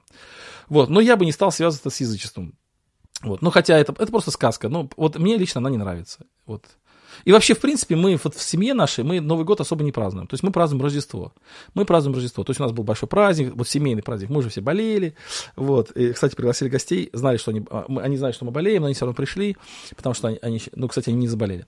Вот. И мы очень весело провели Рождество дома, у нас очень хороший праздник получился, замечательнейший просто. Ну и все, а сейчас Новый год, ну, если будем себя хорошо чувствовать, завтра помолимся и спать ляжем. То есть Новый год я как бы вообще не считаю его большим праздником, поэтому ну, все-таки э, Сан, этот, э, Дед Мороз и Снегурочка это все-таки как бы качество Нового года, а не Рождества. Поэтому в моей жизни это почти отсутствует. Евангельская весть спрашивает. Мир вам, Денис Владимирович, благодарю за ваше служение. Планируете ли вы продолжение диспута с Антонием Дулевичем? Если да, то на какую тему? А, нет, я с Антонием Дулевичем диспут не планирую. А, вообще, я считаю, что диспуты это дело очень хорошее, и оно правильное. То есть я вообще в своей жизни проводил, наверное, три диспута, такие более-менее серьезных. Но их было больше, но таких серьезных диспутов это три. Это с Михаилом Карповецким, это с, с Игалем Германом, и это вот с, с Антонием Дулевичем. Вот с Михаилом Карповецким и с Игалем Германом мне диспуты понравились. Понравились тем, что они были достаточно такие ну, плодотворные. Да, мы не согласились друг с другом, но мы выразили свои позиции, мы обсудили свои позиции, все это было очень вежливо и хорошо. С Антонием Дулевичем мне диспут не очень понравился. И не понравился по причинам именно, как бы сказать, самого формата. Я бы с православными с удовольствием продолжил бы какие-то беседы, но именно с Антонием Дуэлечем вряд ли бы продолжил. Потому что его способ ведения разговора э, мне не нравится. Ну, я опять-таки не готов осуждать. Я ему в личном письме написал, что я, вы взрослый человек, я не готов вас э, как бы учить жизни. Вот, но сам, сама методика разговора, она мне не устраивает. Вот. Вначале вообще, когда немножко маленький предыстория. Когда вот он предложил мне этот диспут, то я отказался. И отказался именно по той причине, что мне не очень понравился его способ разговора. То есть даже не аргументация, а сам способ разговора. Я ему об этом сказал. Но они в своем канале начали писать, что я трус и все остальное, и так далее, и так далее. Стали мне говорить, что я струсил, хотя я не струсил, а просто мне не, не хотелось вот именно такой беседу провести. Но я в конце концов согласился, потому что Сергей, который был модератором, он как бы написал мне, и он походатайствовал, и попросил все-таки, э, пообещал, что Антоний будет вести себя очень э, корректно, что он подействует. Ну и, в принципе, мне какая-то надежда была на то, что так и получится. Ну, в принципе, сам диспут, наверное, так и получился. Хотя кто-то в комментариях пишет, что там Антоний вел себя некорректно. Ну да, я это замечал, но внутри диспута было более-менее все хорошо. Но уже то, что после диспута началось происходить, мне не понравилось. Не с точки зрения комментаторов, потому что и у нас комментаторы были такие не очень хорошие, а с точки зрения самого Антония. Вот. Но опять-таки я не готов это его осуждать, не готов его учить. Просто я думаю, что вряд ли у нас с ним получится дальнейший диалог. Вот. И, кстати, православные, услышав эту мою речь, обязательно скажут, что вот Денис трусил, но это совершенно не так. Я с любым православным с удовольствием пообщался бы еще. А, и, кстати, после диспута немало э, православных вышло на мой контакт, и мы с ним продолжаем общаться. Вот, ну, такая ситуация. То есть думаю, что надо учиться еще и самому стилю общения. А, вот тут поклонение зеленому дереву. Ну, очень сочувствую, если вы поклоняетесь э, вот знаете, вот интересно так вот, тут пишут, елка, это же язычество. Почему язычество? Если вы вешаете кишки на елке, если молитесь, вот я представляю, вы зашел к вам домой, вы там перед елкой стоите на колени, подевайте руки, говорите, елка, елка, даруй нам благословение. Но это язычество. А если это просто украшение, разве это язычество? Почему язычество-то? Я вообще не видел ни одного человека, который, э, который поклоняется елке. Мне кажется, это странно очень. Так, идем дальше. Кстати, вот тут пишет Андрей, хочу вам подискутировать. Я вообще знаю немало православных, которые очень и очень э, вообще высокоинтеллектуальные люди, и которые, с которым беседовать одно удовольствие. Я бы с удовольствием побеседовал. Вот. Так, ну ладно. Павел пишет. Приветствую, Павел. Приветствую, Павел из Украины. В связи со, сложными военно, со сложной военно-политической ситуацией многие верующие, в том числе многие служители, уехали, церкви опустили, но некоторые братья и сестры остались. На собрание стали ходить много неверующих, но ситуация ухудшается, границы полностью закрыты для мужчин призывного возраста и некоторых женщин. Обстановка очень сложная. Те кто, те, кто остался, каждый раз задают себе вопрос, а есть ли в этом более Божия? Или нужно было, как призывали некоторые братья, уезжать? Как бы поступили вы в этой ситуации? Павел, вот знаете, вы задаете вопрос, э, который я не знаю, как отвечать. Вот не знаю, потому что я знаю братьев, которые уехали, я знаю братьев, которые остались. И, и те, и другие поступили так, как считали нужными. И я не, вообще ни в, ни в коем случае не... Мне не вправе не осуждать ни тех, ни других. Я не знаю. Что бы делал я в своей ситуации? Я тоже не знаю. Потому что, знаете, можно э, быть таким героем в своих э, умах, а потом, когда придет ситуация, поступить совершенно по-другому. Я не знаю. Я бы, наверное, молился об этом. Ну вот я не знаю. Поэтому трудный вопрос, очень тяжелый вопрос. Я считаю, что многие братья, которые уехали, поступили правильно. Я считаю, что те братья, которые остались, тоже поступили правильно. Вот помните, Павел шел в Иерусалим, и он говорит, я иду в Иерусалим, потому что мне свидетельствует Дух Святой, что там я должен идти в Иерусалим. А другие братья его отговаривали. И написано, что по действию Духа Святого его отговаривали. То есть, как бы по, по отношению к одному и тому же, тому же событию, идти в Иерусалим. А Дух Святой Павла побуждал идти в Иерусалим, а, а братьев побуждал отговаривать Павла идти в Иерусалим. То есть как бы э, по отношению к одному тому же событию два мнения было у Духа Святого, потому что разные люди, разные ситуации. Поэтому не знаю. Вот. Если бы я в этой ситуации как бы прожил эту ситуацию, если бы я в ней, ну, как бы сказать, как-то сам был задействован, то я бы, наверное, вам сказал. Но пока не могу сказать. Бог есть любовь. Это ник такой, который задал вопрос. Мир вам, Денис Владимирович. Благословение вам и вашей семье. Ответьте, пожалуйста, на такой вопрос. По какому критерию Филипп и Самарийская церковь определили, что они не приняли Дух Святого? И как они узнали, что на них сошел Дух Святой после молитвы апостолов? Ну, там, помните, возложили руки, сошли апостолы, но сошел Дух Святой. То есть в то время это было явно засвидетельствовано знамениями. То есть они говорили на иных языках, они э, э, ну, пророчество начинали. То есть это было явное проявление Духа Святого. В то время было так. Поэтому, когда они уверовали, они не стали говорить на иных языках, не стали пророчествовать, и это не было э, понятно, что Дух Святой на них сошел. А когда руки апостолов возложили, тогда они это стали делать, и было понятно, что Дух Святой сошел. Как в доме Корнилия. Когда, Корнилий, когда Петр пришел к Корнилию, то когда он проповедовал, сошел Дух Святой, и они стали проповедовать, говорить на других языках. И Петр говорит, сделал вывод, что на них сошел Дух Святой. И он говорит, кто может запретить креститься им? Вот. Диана пишет, приветствую, Иезекииля 37.1.3. Была на мне рука Госп... Господа, и Господь вывел меня духом и поставил меня среди поля, и оно было полно костей. И обвел меня кругом около них, и вот весьма много их на поверхности поля, и вот они уже весьма сухие. И сказал мне, сын человеческий, а живут их эти кости. И сказал, Господи Боже, ты знаешь это? Вопрос ко всей, по всей главе. О чем здесь говорит пророк? Это было видение. Да, это было видение об пришествии Иисуса Христа. Когда пришел Иисус Христос, он стал воскрешать мертвых. То есть вот народ израильский сравнивается с мертвыми костями. И воскресить воскресить это народ израильский, восстановить народ израильский как народ Божий, может только Христос. Он их оживляет, он их воскрешает, как Христос сказал Никодиму. Пока не родишься, то есть человек не рожденный мертвый, да, пока не родишься, не можешь увидеть Царство Небесного. То есть вот, э, и Иоанн говорит, что его миссия была в том, чтобы убедить людей, что их спасение в прощении грехов. То есть э, вот народ израильский сравнивается здесь с мертвыми костями которые оживают с приходом Иисуса Христа, те, кто в Него уверует. Я не, одоб, не отношусь, ну, не согласен, точнее, с тем, что этот текст толкуется ну, в плане того, что это когда-то народ израильский опять станет народом израильским. Ну, как бы это очень, для меня очень странная позиция. Александр пишет. Приветствую, Денис Владимирович. Пусть Господь благословит ваше служение, поможет вам выздороветь. Спасибо большое. Недавно переслушал вашу первую лекцию серии «Как навести порядок в жизни». Уже какое-то время пытаюсь сформулировать для себя цели. В лекции прозвучала такая мысль, что одна из важнейших целей христианина – это быть подобным Иисусу Христу. Желание Христа было «очень не моя воля, но твоя да будет». Как сформулировать свои цели для разных сфер жизни так, чтобы подобно Христу быть? Фокусироваться не на своих желаниях, а исполнять волю Божию. Заранее благодарю. На самом деле здесь все достаточно просто. То есть вот э, я недавно слушал интервью Евгения Бахмутского, вот. И он сказал очень интересную мысль, мне понравилось. Он говорит, что его мама была гением уборки. Вот. И она очень быстро и очень легко убиралась и хорошо наводила порядок. И она как-то дала такой совет. Она сказала, когда ты начинаешь убираться, сначала поставь э, те вещи, которые ты знаешь, где должны стоять, на свои места. И когда ты расставишь все на свои места, где они должны стоять, тогда ты поймешь, куда поставить то, куда ты не должен, ну, те вещи, которые ты не знаешь, куда поставить. То есть надо начинать с тех вещей, которые понятны. То же самое и ваша жизнь. Вот ваша жизнь, она достаточно понятна. Ну, я не знаю, ваша жизнь, может быть, вы многодетная мать, может быть, сестра, которая еще не замужем, может быть, вы дочь, или, может быть, вы пожилая бабушка, я не знаю, кто вы. Но все равно в вашей жизни есть прямые обязанности. Например, ухаживать за своей семьей, быть христианкой, быть членом поместной церкви, учиться в институте, а, работать на работе, хорошо работать. То есть есть обычные ваши обязанности. Вот сначала сделайте так, чтобы вот то, что вы обязаны делать, было хорошо. И внутри вот этих обязанностей, внутри этих обязанностей, а, отражайте Господа Иисуса Христа. Учитесь ли вы в институте, будьте подобны Христу, э, живете, э, ходите ли на работу, являетесь ли бабушкой, и у вас внуки есть, или многодетной матерью, или женой там, или просто прихожанкой церкви. Все равно, вот где бы вы ни находились, постарайтесь быть подобным Иисусу Христу, вот именно там, в тех обязанностях, которые у вас есть. И когда вы наведете порядок со своими обязанностями, тогда вам станет понятно, что вам еще можно сделать, э, какие у вас еще открываются возможности. Но пока вы не наведете порядок там, где вы должны навести порядок, вам трудно будет поставить какие-то другие цели. Вот эта мысль. Так, идем дальше. Наталья спрашивает.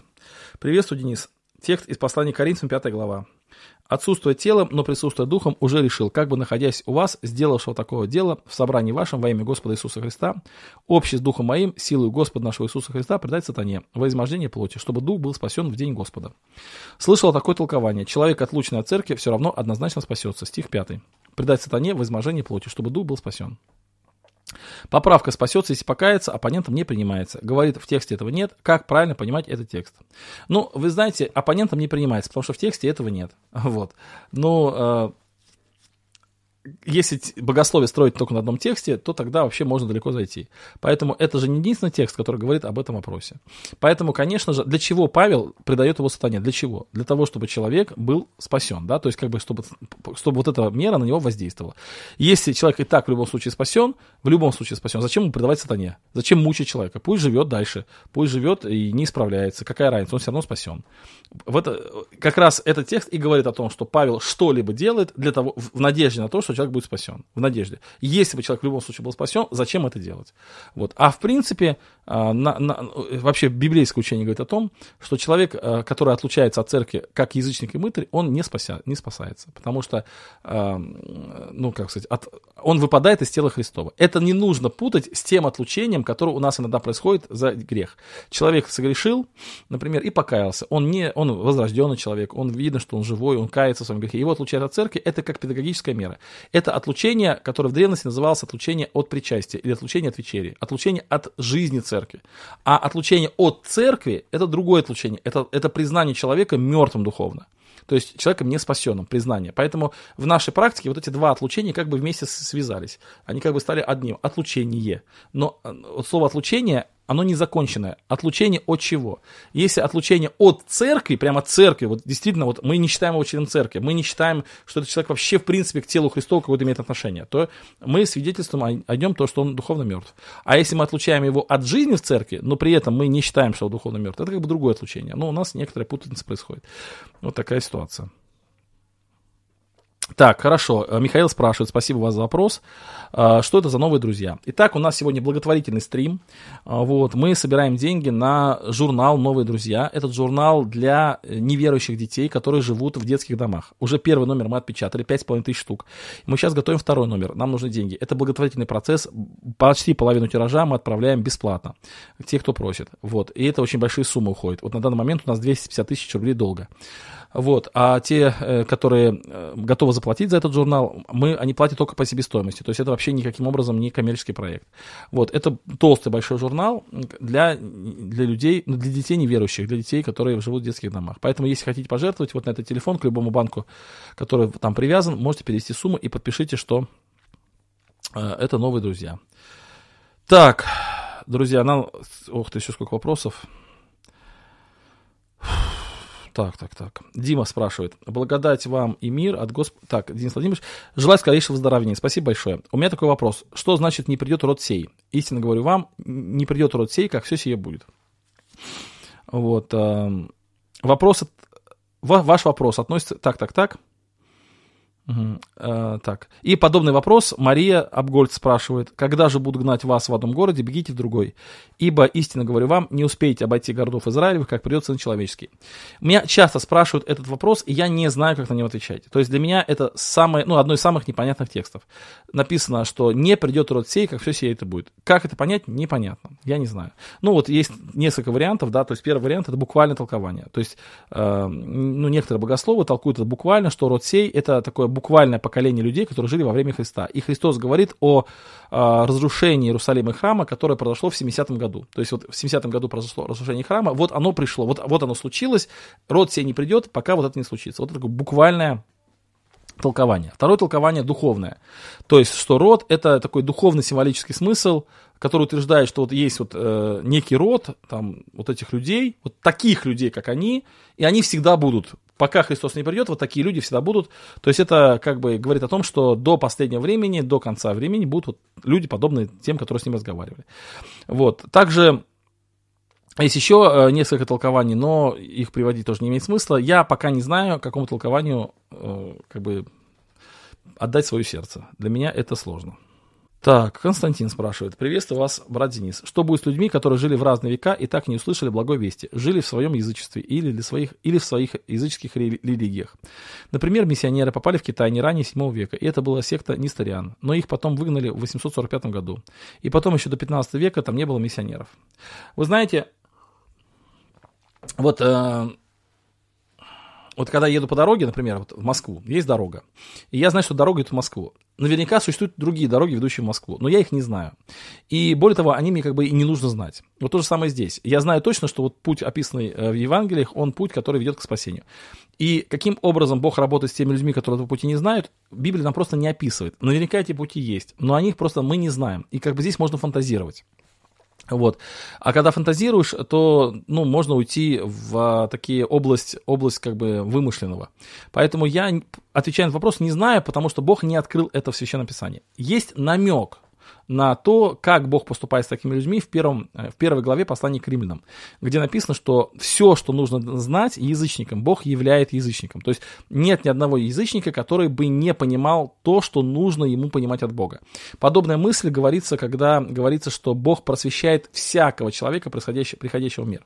То есть у Бога есть какой-то разговор абсолютно с каждым человеком. И Бог в дальнейшем с этим человеком ведет свою работу по его отношению к тому разговору, который у него был. То есть там написано, что эти люди э, в послании к Римлянам, что они получили от Бога откровения через познание природы, через осматривание творений и так далее. И после этого написано, что некоторые из них подавили вот эту истину, пусть маленькую истину, но подавили ложью. И тогда Бог придает их превратному уму. А те люди, которые не подавили, Бог с ними начинает работать. То есть каким-то образом все-таки Бог с ними трудится. Поэтому я думаю, что э, Бог э, все равно ведет с ними свою работу. Вот, но э, эта работа нам не описана. Намек есть только в послании к римлянам. Но, как пишет Клайв Льюис, мне очень нравится мысль, что есть какой-то китаец, искал всю жизнь Бога, но не знал его. То есть искал его, но не знал его. И когда он придет на небо и увидит Христа, скажет, Господи, вот я тебя искал. То есть, оказывается, вот, вот ты есть такой. То есть, может быть, он не знает его персонально, лично, но он искал его именно вот так и нашел его. То есть, вот мне нравится эта мысль. Так, что у нас еще? 385 человек, еще не расходится народ, да? Хорошо. Анна спрашивает такой непростой вопрос. Приветствую вас, Денис Владимирович, скорейшего выздоровления вашей семье. Как объяснить детям стих из Библии, где Иисус говорит, вы слышали, что сказано око за око и зуб за зуб, а я говорю вам, не противьте злому. Но кто ударит тебя в правую щеку твою, обрати к нему и другую. Если их обижают, как они должны поступать? Э, почему я сказал, что сложный вопрос? Потому что очень легко давать советы другим э, родителям. Ну, твоего ребенка обижает, пусть простит. А когда твоего ребенка обижают, ты сразу хочешь как-то заступиться. Но все равно мы должны показывать детям э, некий превосходный путь. Мы должны говорить о том, что вот Христос учит вот так вот. Давай найдем вариант, который хотя бы максимально к этому близок. То есть вот есть как бы вот око за око, зуб за зуб, а есть э, вот как бы вот есть одна нижняя полоса, есть высшая полоса, то есть благословляйте гонителей ваших. Вот давай вот на, на этом как бы, на, на этом пути выберем то, что мы максимально можем сделать. То есть мы, вот как мы можем поступить максимально так, чтобы это было э, по Христову, да, может быть не все сразу получится, но по крайней мере стремимся вот к той цели, которую Христос поставил. Так, давайте еще пару вопросов. Кстати, ВК уже задавал вопрос. Ну, задам, прочитаю. Он пишет о том, что э, нигде не написано, что змей это сатана. Что змей соблазнил Еву, и это не сатана соблазнил Еву, а именно змей.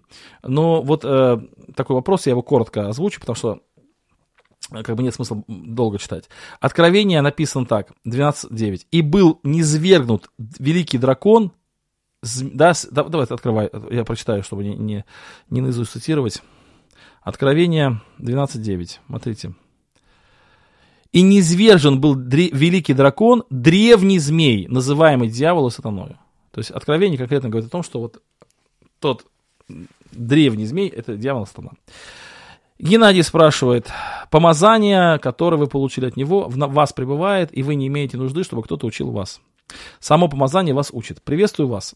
Э, вопрос. Как помазание учит нас в повседневной практической жизни? Замечаю, что когда верующие говорят, что Бог мне открыл понимание этого текста, то часто это противоречит даже здравой логике. Как разобраться, это помазание научило или человек от себя говорит?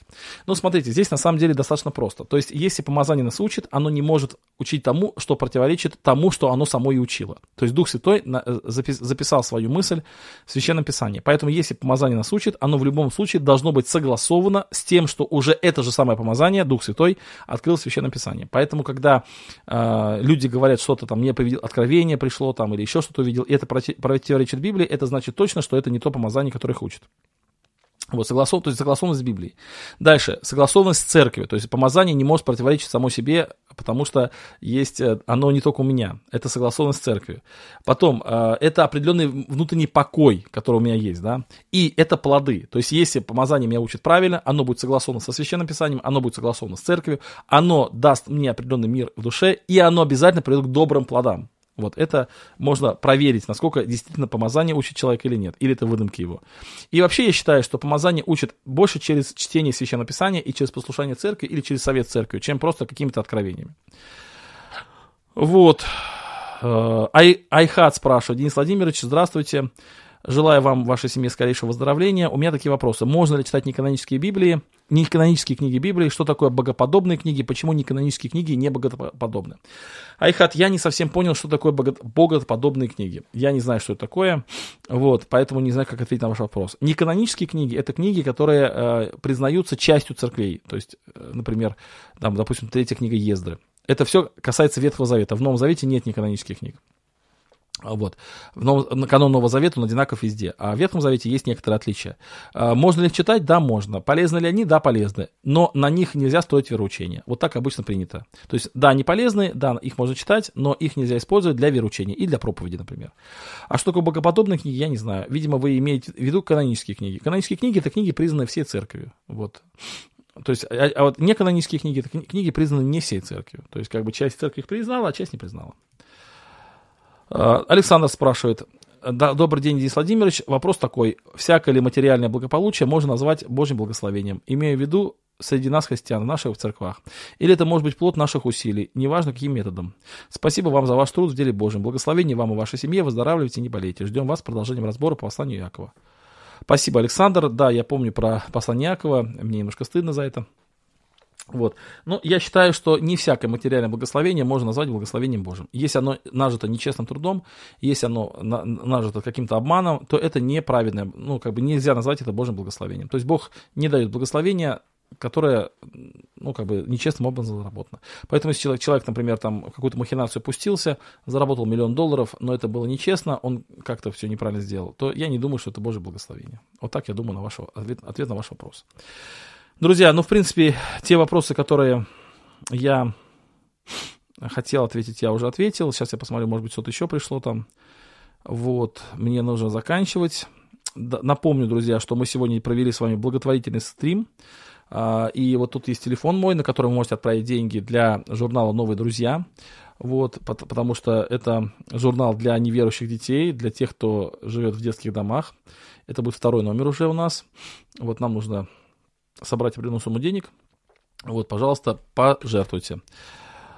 Так, вопрос Павла, кто такой немощной вере? У меня есть проповедь такая, называется «Немощного вере». Принимайте без споров о мнениях. Послушайте, там будет очень внимательно.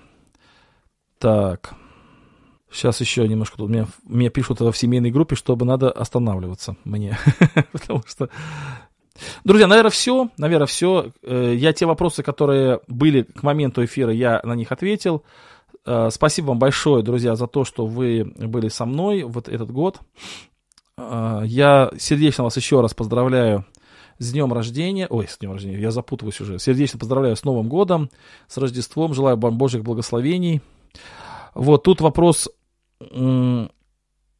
Так, так, так, так. Как отправлять деньги с Англии? Напишите мне, пожалуйста, в личку, я вам дам человек, э, дам контакт человека, который вам поможет это сделать. Так, ну на этом все, друзья. Спасибо вам большое. Да благословит Господь. Уже новый выпуск будет, наверное, в новом году, если Господь позволит. На этом мы с вами расстаемся. До свидания. Передайте вашим привет, привет вашим семьям и церквам.